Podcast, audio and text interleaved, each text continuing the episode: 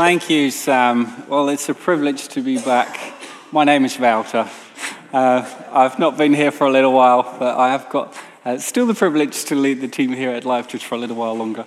And uh, we've been um, uh, away for a little while. I've been to the Netherlands with Simona. As many of you know, we're uh, preparing to go and plant a church in Nijmegen in the Netherlands. So we had a week there and uh, we uh, visited schools and uh, some different uh, RM churches in the Netherlands. And we had a weekend in Nijmegen to plant our flag in the ground, to pray together, to walk through the city, and lots of people who are interested, which was really great to do together. And then um, coming back to the UK, we've been in Ipswich had the privilege to speak at Sent, one of the kind of 18s to 30s um, weekends that we do around relational mission to help the next generation to prepare for mission together, which is a real privilege. And uh, as a little uh, parting gift, they passed on COVID to us. So uh, we've been hit for about a week. Uh, I've been let out of the house since Thursday again, which is great, but I'm, I'm still climbing out the hole a little bit. So uh, if I start coughing and spluttering halfway through, then please forgive me. But um,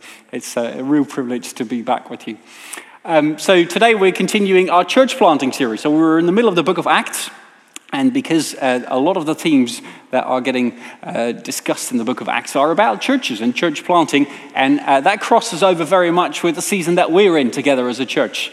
Uh, we're going to be planting into the Netherlands together uh, in this next year, and uh, we thought just to press pause, um, it's not a different subject, but it's just kind of zoning into the subject of church planting. So, Sam looked last week at the Great Commission, how all of us are being called to go that we're all sent uh, and uh, that Jesus wants us to live out the gospel wherever we are, in our workplaces, in our cities, uh, and uh, wherever God may send us. And today we're going to continue that. And I just want to tell you a little bit about uh, the story of us planting into Nijmegen, but also I want you to keep your hearts open. What does that mean for you here? So last summer we went to uh, Nijmegen to go and visit it for the first time. Uh, it's kind of one of the top 10 cities in the Netherlands, and uh, it's uh, quite a creative, diverse city. It's beautiful, really, but we'd never been before. So we thought we want to kind of know what the city is like before we commit ourselves to moving here. And uh, we had a little team uh, going with us, and we thought, how do we best get to know a city? Well, one of the guys had a great idea. He said, I think we should go to the hairdressers because the hairdressers know everything, right? Right? They talk to everyone in the city. They know all the latest gossips. They know everything. So thought, well, that sounds like a good idea. I need a haircut. Anyway, so uh, uh, we went to uh, the city centre, went, found the hairdressers. I think my friend went to Mr. Beard, uh, and I went to the Four Brothers.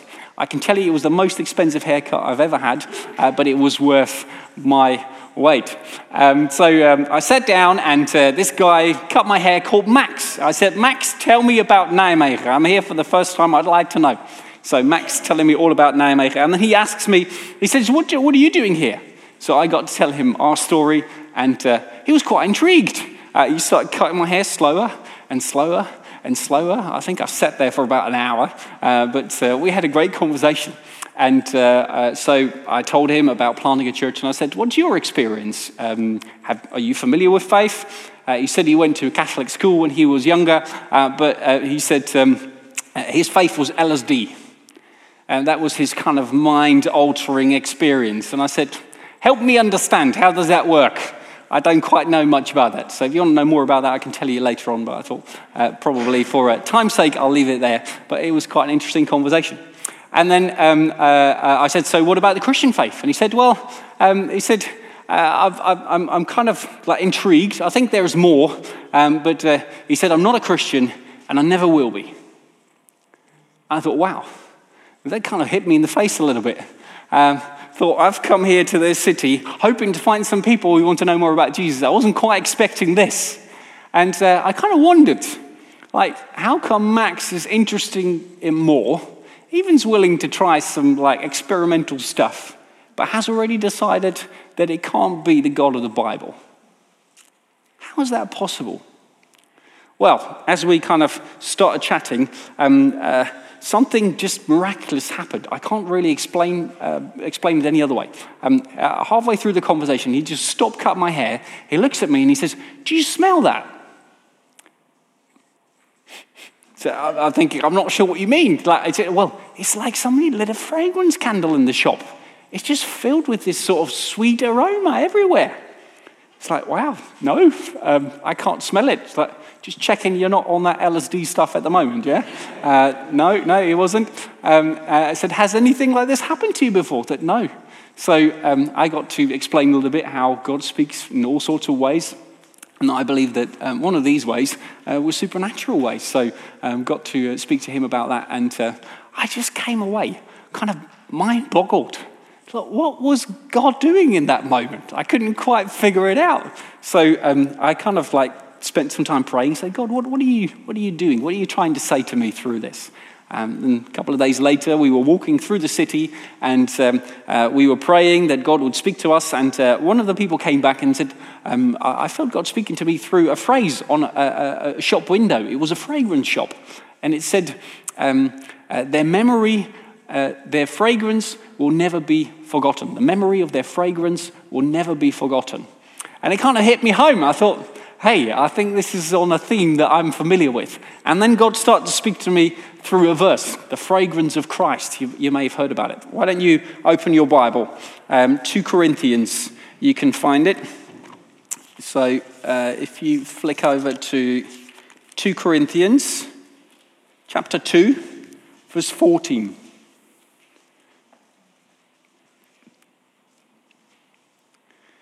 It says, But thanks be to God, who in Christ always leads us in triumphal procession, and through us spreads the fragrance of the knowledge of Him everywhere.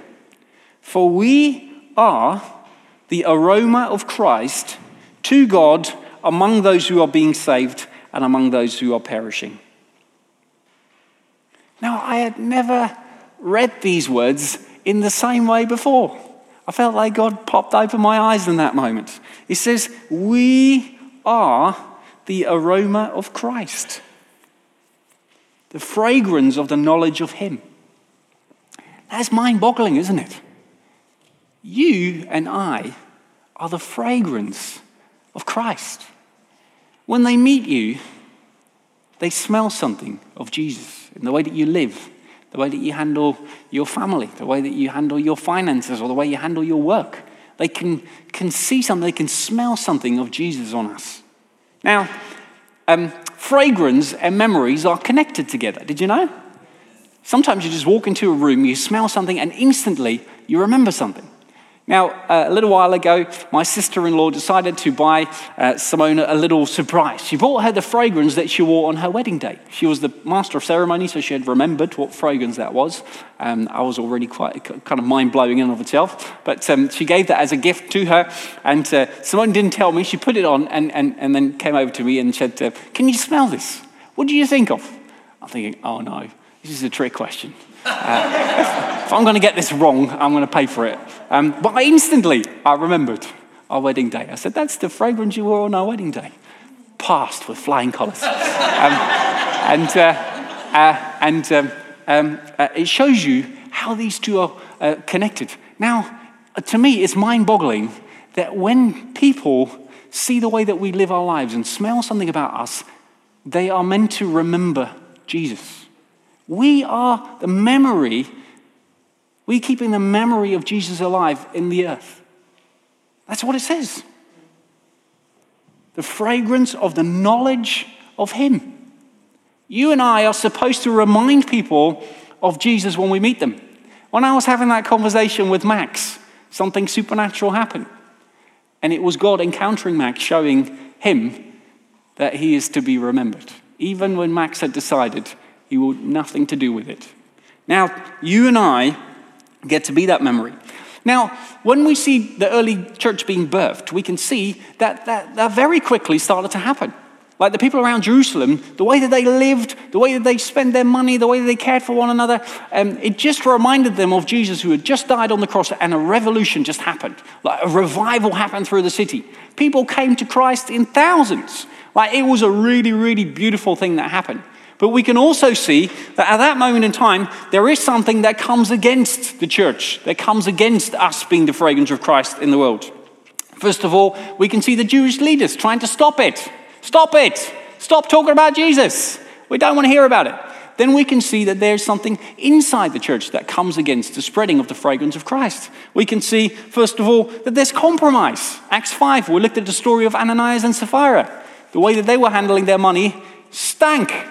It was not the fragrance of Christ that was being spread, and God put a hold to it. Then we can see um, that there is structural uh, challenges. So, Act 6, we can see that the apostles get so busy that they no longer get to share the word of Christ again. And God puts a stop to it. He says, no, that needs to change. There's deacons that come in so they can give themselves to the word again. And then we can see um, that there is success, even success that stops them. You see, Jesus had said, um, uh, we, we, we've seen this last week uh, go to Judea, Samaria, and the ends of the world. And it all started in Jerusalem, and there was thousands of people that come into faith. I mean, imagine being part of that church. That would have been exciting, right? No one wanted to go anywhere. They were in Jerusalem and they thought, what we have is a good thing. And everyone stayed in Jerusalem. Even the success of the church was stopping the fragrance of Christ to be spread. Now, then God does something mind boggling. In order for the fragrance to be spread, he breaks things. Now, breaking is not, we don't tend to like things breaking, right? We've got IKEA crockery in our house uh, for that very reason. Because stuff breaks all the time, and we can just replace it, because there's plenty more where that came from. But the reality is that God breaks stuff in order for it to spread. We can see that the church in Jerusalem was broken overnight. Um, Hannah Graham looked at that the other day when she was telling the story of uh, Stephen, that there's a big persecution that comes on the church. Now imagine you were in Jerusalem at that time.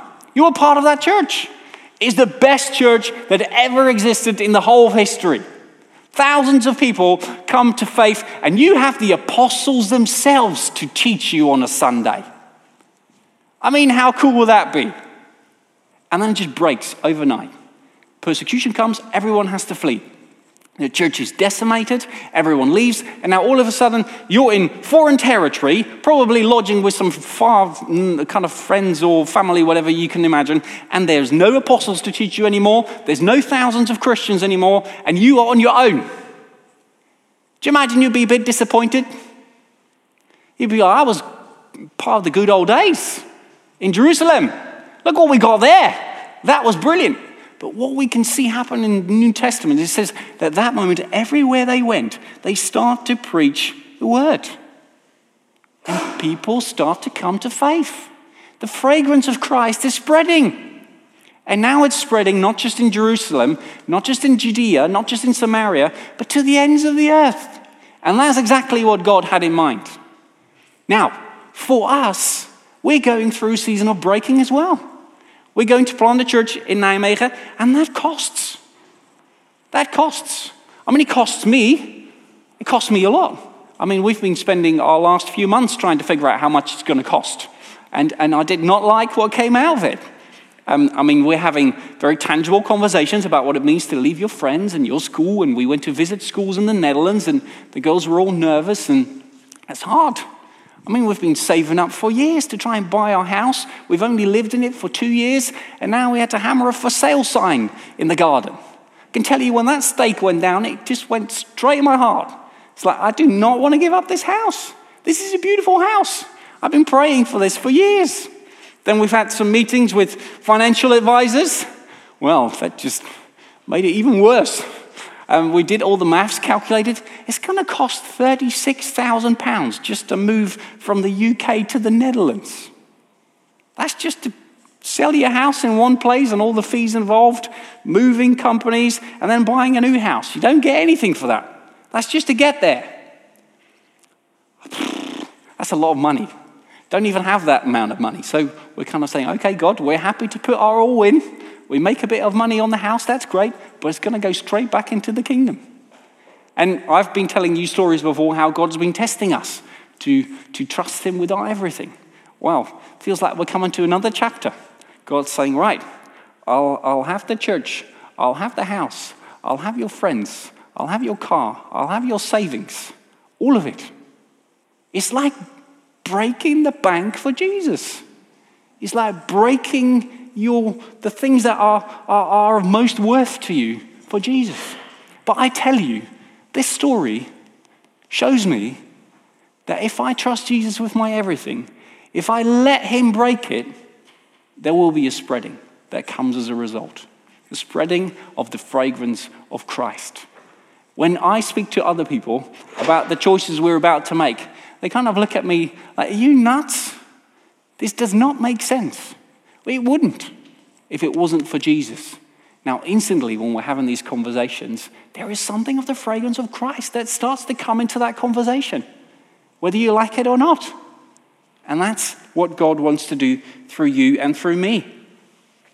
Now, the reason that Max said that, um, uh, uh, the reason Max encountered um, the sweet fragrance of Christ in our conversation, but has never met it before, was because he'd never been in a church where there were people who lived like that. Sadly, in the Netherlands, half of the churches are empty. They're being repurposed. Only one uh, in 20 people go to a church that preach the Bible. That means there's not enough people to encounter who live all in for Jesus. And that's why we plant churches. You see, when Jesus broke the church in Jerusalem, it spread. And what happens as a result? New churches were being planted. And these people that were all in here moved away and they were all in here. And now people start to get something of the fragrance of Christ and it attracted people. And they start following Jesus. And now we see new churches being birthed. Now, Jesus' design is that when people walk through the doors, they smell something of Jesus. And that's you and that's me. But it does require a sense of breaking. You see, if we hold everything that's dear to us to ourselves and we kind of say, well, Jesus is kind of the thing that I do on a Sunday, but the rest, like, that's mine, eh, that's, that's, that's not going to release the fragrance of Christ. It's going to lock it up, it's going to hunker it down. In order for it to be spread, we need churches that are filled with people that live all in. They go, Jesus, I'm willing to invest my everything in you. And when people then come through the doors, they'll smell something different. Now, the reason that Max had never smelled is because he'd never been in a church where that was the case. Now, what will people smell when they walk through the door here in Peterborough? Will they just meet somebody who goes to a church on a Sunday and then lives the rest of their lives the same as they do?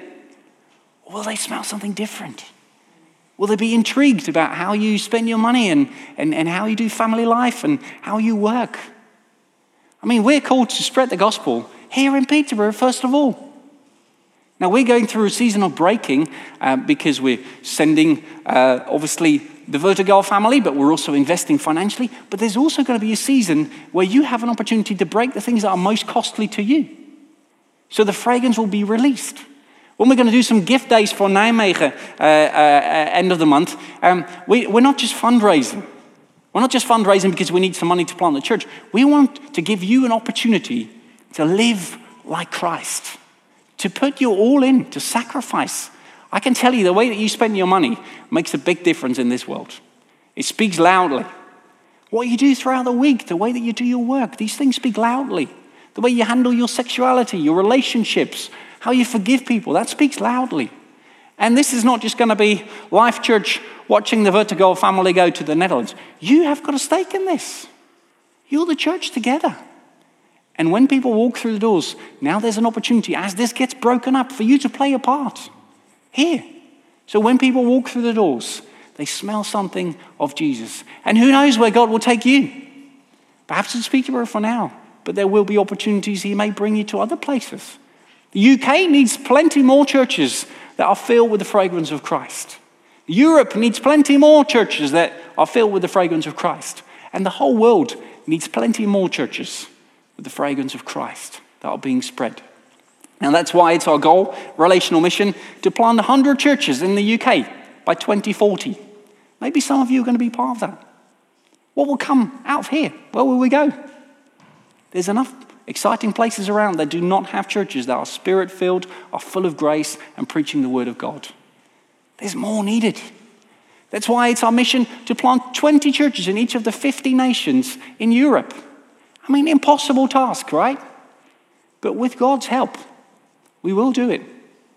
I wholeheartedly believe. Now, we're just going to be part of one of those. But who knows what else will come out of this? Now, there's a, a, really beautiful story in the New Testament about breaking and the fragrance of Christ being released. It's the story of Mary. Now, Mary comes and anoints Jesus' feet. You can find it uh, in the Gospel of Mark. Um, if you want to find it, it's Mark 14. Uh, I'm not going to read it all now because we'll run out of time. Um, but what Mary does is she comes in with a jar of perfume. Uh, it's an alabaster jar. It's about half a liter of perfume. And she breaks it and she pours it over Jesus' feet. And that releases the fragrance through the whole house, it says. Now, it's quite an astonishing thing. Uh, uh, this is half a liter of perfume. She couldn't just put a little puff on. It was, it was like everything or nothing. It's like as soon as that jar breaks, it's going to be released. I don't know whether you've ever sat in the, in, in the, on the bus with somebody who overdid it a bit on the aftershave. That's not pleasant, is it? Yeah? Now imagine somebody breaking half a liter of perfume next to you. I mean, the whole house will stink for days, won't it? I mean, this is like extraordinary. Before you came in, you were having dinner, you had laid down at the table, all you could smell was food and feet from the person that was laying next to you. When that bottle broke, I can tell you, you won't smell anything for days other than that strong fragrance. Um, now, this was not anything, I mean, this, this was perfume that was hard to come by. It says pure nard. Nard had to be imported from the Himalayas. Um, it, it, was estimated to be about a year's salary, about 36,000 pounds. That's a lot of money. I don't know whether you've bought an expensive fragrance before. I bet you wouldn't have spent 36,000 pounds on it. Um, this was probably Mary's dowry or her inheritance, everything that she had. And when she came to Jesus, she decided to go all in. She broke it for Jesus. And as she broke it, the fragrance was released. Now, she would have smelled for days like it. Jesus would have smelled for days like it. It was the fragrance that spread all around. But it was breaking that was required for it to be released. The same thing that happened to the Jerusalem church, it was a breaking required for it to be released. And the same is true for us at the moment. We're going through a season of breaking. Most people will go, don't like change. I don't like change. So why would we break up what we have? We had a good thing, right? And we've done it before. When Adam and Lorna went uh, five years ago, we did the same thing. We didn't like it then, did we? And we don't like it now, do we? Because we don't like things to break. We like things to stay together. But through it, the gospel will be multiplied. Now, what is it in your life that you're trying to hold together so desperately that it holds back spreading the fragrance of Christ? What is it that you can break in this season to put at the feet of Jesus and say, Here you have my everything? You see, Mary didn't respond to a fundraising request from Jesus when she gave her everything. It says that what she did, she did to prepare him for his burial. She had seen something that was to come that led her to give her her everything. You see, it's not hard when you see Jesus a few days later giving his everything on the cross, not breaking a bottle of perfume, not paying 36,000 pounds, but investing a life, breaking his own body on the cross for you and me. It's not hard to put your all in when Jesus has already put in his all. He gave his everything for you and for me. Because we're not just the fragrance of Christ, we're the bride of Christ, we're the treasure of Christ. He gave his everything for us so that we may give our everything to him. What does it mean for you to give your everything to Jesus? A little while ago, we had a gift day, and, um, uh, and, and I felt Jesus saying, I want you to give your all. And, and the question he asked me is, What's the one thing that you would not want to give to me? Now, instantly, I was thinking of my beautiful bass guitar, my Corvette 5 Warwick rock bass. I was, Jesus, you can have everything, not that. Maybe you're a bit like that. If you let Jesus look in your heart now and say, what would you not be willing to give up? I'm sure we all have something, right? Now, I had to go on a little journey with Jesus on that one and learning how to surrender it to Him. And um, I put it online, put it up for sale. Took a lot of uh, emotional courage to do that. Uh, and then COVID hit, and no one was able to buy or sell anything. Um, And for a few months, um, I was in this sort of limbo. And then God provided me the money that I wanted to give through the raising of this guitar in another way. It was my ram in the thickets, as you may say.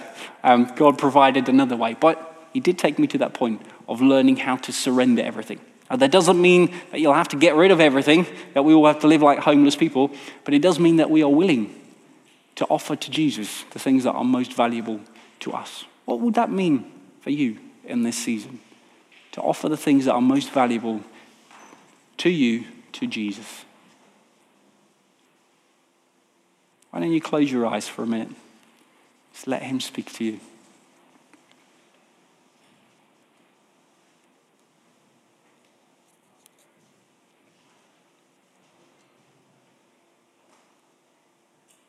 Maybe the band can come up in the meantime, and then we'll respond together.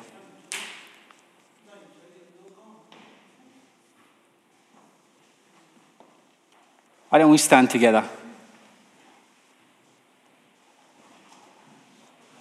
See, our desire is for Jesus to be at the center of everything we do.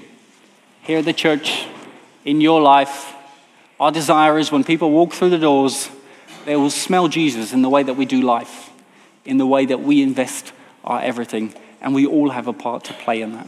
So, Jesus, we want to respond to you and say, Lord, will you have our everything? Thank you that you gave us your everything, that you are willing to let your body be broken on the cross for us.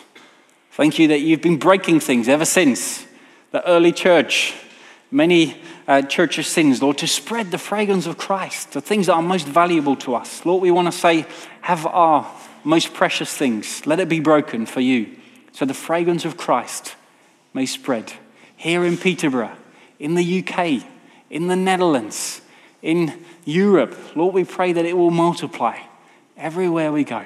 In Jesus' name, amen.